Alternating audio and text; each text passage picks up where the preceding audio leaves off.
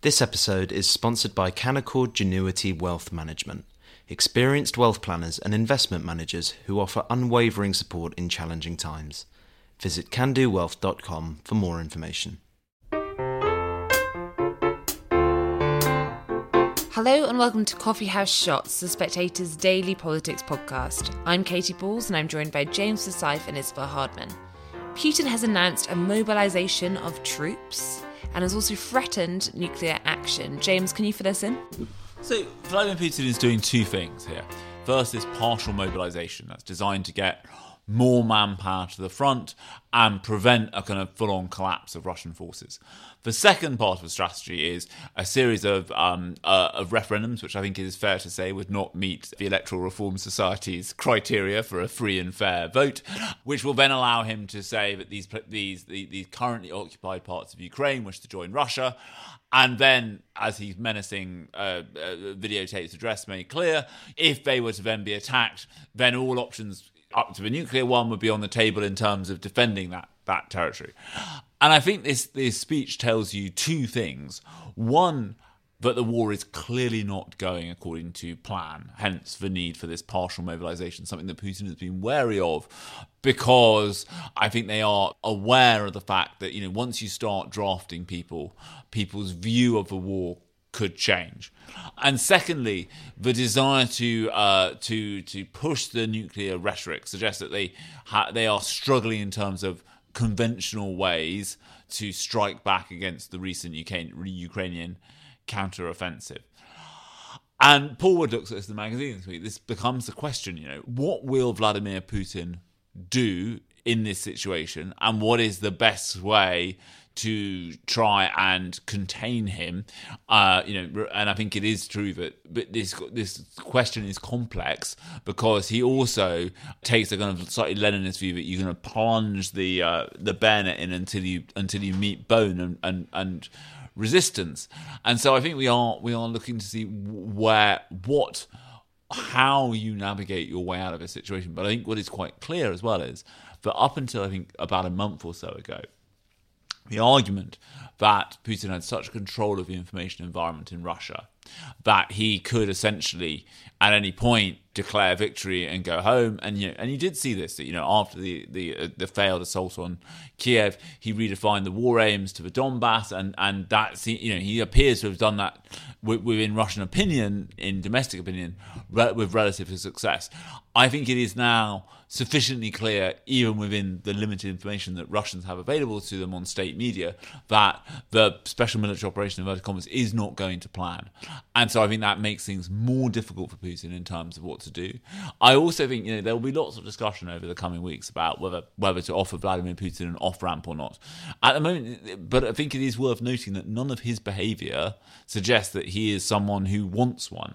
And I do think that if you basically get into a situation where Putin can march into a town, declare that you know hold a ridiculous the you know rushed referendum without any kind of international observers or any any of the provisions you would want to ensure the vote was free and fair, and then declare when the predictable result comes in that that is now Russian territory, you are essentially allowing a rewriting of the of the world order in a way which I think will encourage further aggression. So I think you have to balance out all of these factors.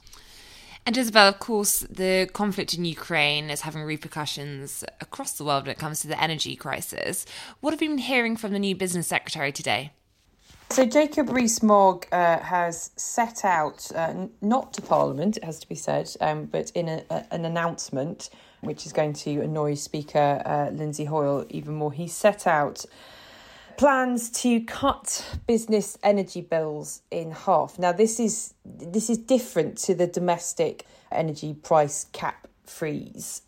This is a cap on um, the wholesale price of uh, gas and electricity. So it's capping how much they can be charged um, for energy at um, £211 per megawatt hour for electricity and £75 per megawatt hour for gas. But as organisations like the Federation for Small Businesses and so on, uh, who represent uh, organisations, businesses, small firms that are particularly worried uh, about what their energy bills are going to look like over the next few months are saying is that that still doesn't give them a huge amount of clarity as to what they're going to expect on their invoice. Um, and so they're now they're saying FSB and others are saying, look, you know, it's now on the energy suppliers to get in touch with these small businesses and to tell them what they have got to uh, expect. But um, but it's an attempt to uh, put businesses on a similar footing to uh, the domestic um, uh, domestic customers um, who obviously had their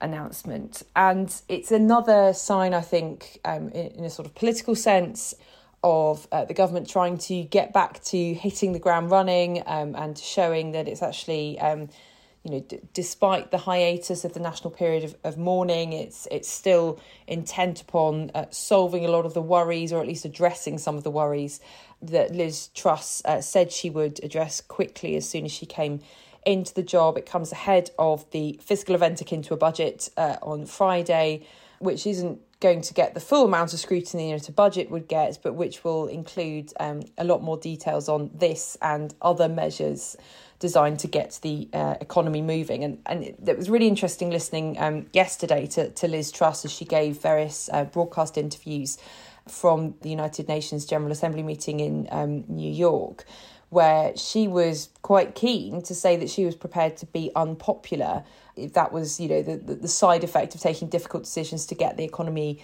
moving and i think that's going to be uh, the other theme alongside hitting the ground running uh, which is that this is a government that's going to take difficult decisions and isn't going to expect people to like it uh, early on. But look, parties need to win elections to stay in government. So the gamble that Liz Truss is taking is that she is going to get the thanks from voters, uh, whether for their um, their domestic energy bills or for the you know the, the businesses they run or work for in time as the economy picks up. And James, when it comes to those measures that Liz Truss plans to use to get the growth that she thinks uh, the country needs, but also will, will secure her re-election, um, or even uh, more positive polling than she currently has, do we have a sense yet of how big Friday's mini budget is going to be? Because there's quite an extraordinary leak today to the Times on stamp duty. Yeah, so it's suggesting that there will be changes to stamp duty. Now, stamp duty is, I think, it, it, it is a poorly designed tax and it's a tax that makes people less inclined to move house, which is obviously not good for labour mobility and, the like. So I think changing stamp duty is sensible. I also think it is quite clear that the top rate of stamp duty is is one of those things that George Osborne kept raising stamp duty and getting more and more money back. And then obviously, I think the final tranche of increase was just too much. And I think uh, it, it is making, it is gumming up the London housing market a bit. Now, the problem of doing stamp duty, though, is you've got to do something else as well, I think, to boost housing supply. So I think that that's where that question comes in. Now, talking of leaks, there's another interesting leak to the Financial Times about the new way of doing levelling up via these investment zones, which read to me like an attempt to do kind of planning reform on a kind of local piecemeal basis. I think the question, though, is twofold, really. One is, can planning reform on a piecemeal effect really have a dramatic liberalising effect as opposed to doing it on an on an England wide basis? And then I mean the second thing is time. Isabel mentioned this. You know, I mean one of the crucial things about uh, Liz Truss and Kwasi Kwarteng that we can sometimes forget is they come in after 12 years of Tory government and they have two years going to the next election. And as you said, Labour are currently ahead in the polls by a relatively not spectacular, but relatively comfortable margin and have been for, for quite some time. This is not a new thing. And so I think the question becomes is this, which is if you are trying to make uh, supply side reforms to the economy to get the economy to grow faster. First of all, those supply side reforms take time, and even though require legislation, are going to take particular time because they have to get through Parliament. Remember, the government has no majority in the House of Lords, and the other que- the other point is, I think a lot of councils, when it comes to these investment zones or businesses, are going to think, well, do I really want to do this or make a decision on this when I'm not sure that this policy is still going to be in place post 2024. And I think that is one of the things that makes it so much more difficult because because they really do because the Tories have been in power for 12 years. I think it will be really quite harm for them to go to the country in the next election and say, well, just give us a little bit more time and you'll see the fruits of our policy. I mean, they really will have had to start delivering this growth. And this growth is really ambitious. You know, the economy has grown at about 1% a year since the crash, right? And they are talking about going to a trend growth rate of 2.5%, you know, on, on average 1% a year. And so I think the question here is can this growth be delivered quick enough that voters are like, oh, yeah, I see this. And you don't just get, uh, as you were writing about last night in Coffee House Case, you don't just get the unpopularity without people saying, oh, yeah, they took some tough decisions that I didn't much like, but the economy is now growing because of them. I think, I think there is a timing question here, which is almost the biggest enemy that they face. Because it's interesting on that point, James, because the indication from everyone around Liz Truss and Kwasi Kwarteng is that uh, the Prime Minister would want to wait till 2024 for an election. But then you speak to um, MPs looking at, um, I think, some of the appointments, the level of borrowing there could be uh, that we'll start to see you know more but some of which has been pre-announced and they do wonder if really you could hold that together all the way to 2024 well look, i think if you were an alien visiting from outer space with, with a knowledge of how governments tend to fiscally loosen before elections, you would think that the election was going to be in 2023. I, I, don't mean to be presumptive, but I don't think any of us think the election is going to be in 2023. I mean, there, I think there are two reasons for that.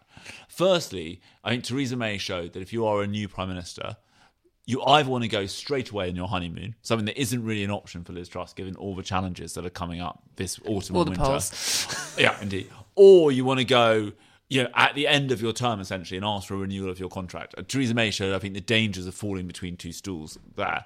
And the second one, I think, is a very human thing. Like, if you've spent your whole political life trying to to become prime minister and you go in 2023, you risk losing this dream job that you have worked so hard for after having had barely any time to do it and being one of going down as one of the shortest serving prime ministers in history.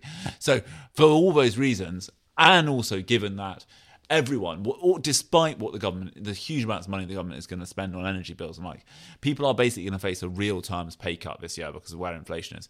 So I think for all for those three reasons, I think you know autumn 2024, or if things are going really well, May 2024 are the most likely dates for the next election. And Isabel, we've had some appointments um, overnight when it comes to the junior ministerial reshuffle, which was put on pause during the mourning period. Are we getting a flavour? I mean, I, I suppose the main cabinet um, uh, formation was was very much ruling loyalists. Is there much more of a spread in the junior ranks?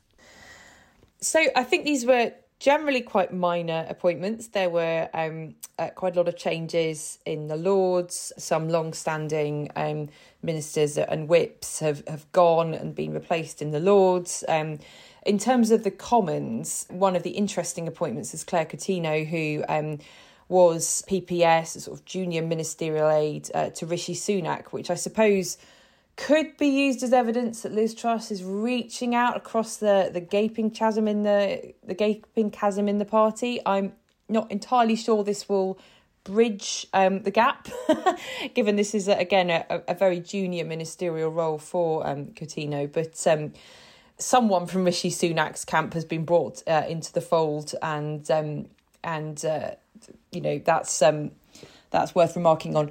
I guess also that you know this this reshuffle was planned out at its highest levels um, long before Liz Truss became prime minister, but is only just got going again at the junior uh, ministerial rankings uh, because of the death of the Queen, and so. Um, every appointment has to be signed off by Buckingham Palace before it is announced, uh, which is why we've only just started to receive announcements saying the King has been pleased to appoint and. Um, and so on. So we'll then start to move on to um, even more junior uh, jobs, uh, PPSs, which is what Claire Coutinho was uh, before she was moved up. And that's going to be quite interesting because if you talk to uh, MPs in the 2019 intake in particular, they're keeping a really close eye on that, not just because they want jobs, but because they are anxious about who else is going to get a job, whether it's going to be um, people who are have been uh, big rebels, um, but are close to Liz Truss. There was quite a lot of disquiet when Dehenna Davidson uh, got a ministerial job uh, because uh, some of her colleagues had been angry about the prospect of her being a PPS because she'd been such a rebel. So again, you know, this always happens around reshuffles that you have a group of disgruntled MPs who think that one of their colleagues doesn't deserve a job for this, that, and the other reason. But it's it's worth remarking on again because even though Liz Truss does have a big majority, uh, as we learned from Boris Johnson's uh, tenure, it's actually quite hollow, and uh, there's little evidence yet uh, that she's managed to uh, strengthen it. Thank you, Isabel. Thank you, James, and thank you for listening.